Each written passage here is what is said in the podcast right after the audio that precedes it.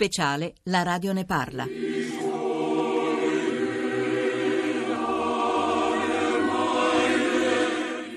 Dio mio, perché mi hai abbandonato?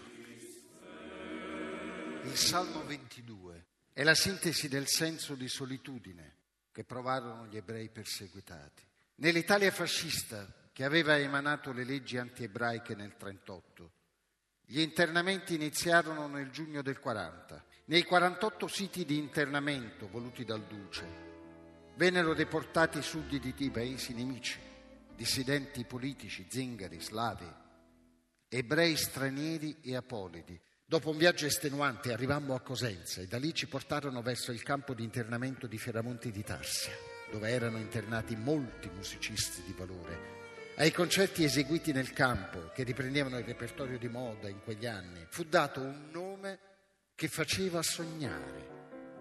Bunterabend, serata colorati. Una stella per te, una stella per me. La la la la la la la la. L'arcobaleno dei sogni, per sfuggire alla grigia realtà quotidiana.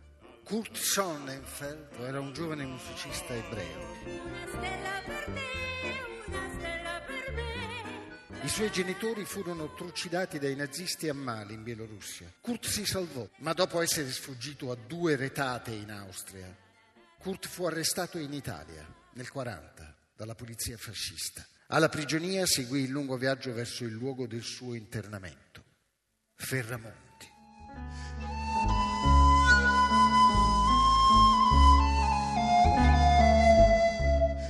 Fu la musica a salvarlo. Dedichiamo questo Kaddish a tutti i padri, a tutte le madri di tutte le religioni che persero i loro figli durante la guerra. 22 milioni di giovani soldati morti, 48 milioni di civili, per una follia che vorremmo servisse di monito a tutti, in questo momento di risorgenti nazionalismi, integralismi, odi razziali, egoismi. La radio ne parla. Rabba, me varra.